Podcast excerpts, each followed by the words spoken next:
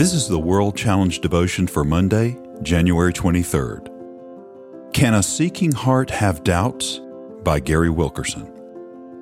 In the New Testament, the Apostle Jude says, But you, beloved, building yourselves up in your most holy faith and praying in the Holy Spirit, keep yourselves in the love of God, waiting for the mercy of our Lord Jesus Christ that leads to eternal life. And have mercy on those who doubt. Jude 1 20 through 22. Jude was saying, Be gracious towards people who are struggling with doubts. The enemy wants to use our doubts to shame us, but don't be ashamed. Satan's lies and shame will deter you from honestly seeking after the truth. There's a difference between a doubting, unbelieving heart and a seeking heart that searches after God and experiences doubts along the way. What is that difference? The doubting heart, one that adheres to an obstinate unbelief which challenges any kind of change, is the one that Jesus came to confront.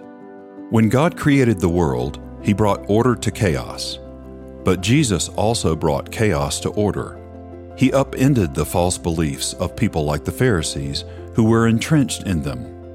His message challenged centuries old man made ideologies and doctrines that had lost sight of God. In contrast, the seeking heart is one we want to embrace. During Paul's second missionary journey, he and Silas preached to the citizens of a city called Berea. The Bereans are remembered in part because of their response to the gospel message. They were effective doubters who applied a healthy skepticism to what they were taught. They compared the teachings of Paul and Silas with Old Testament scriptures and examined them.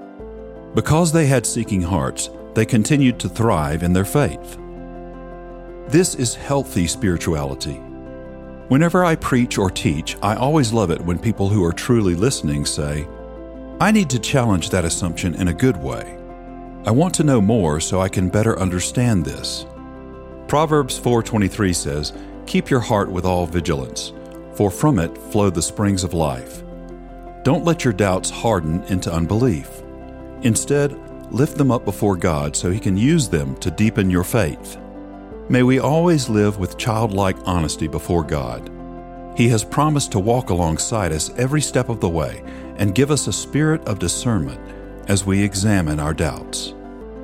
World Challenge Transforming Lives Through the Message and Mission of Jesus Christ. Visit us online at worldchallenge.org.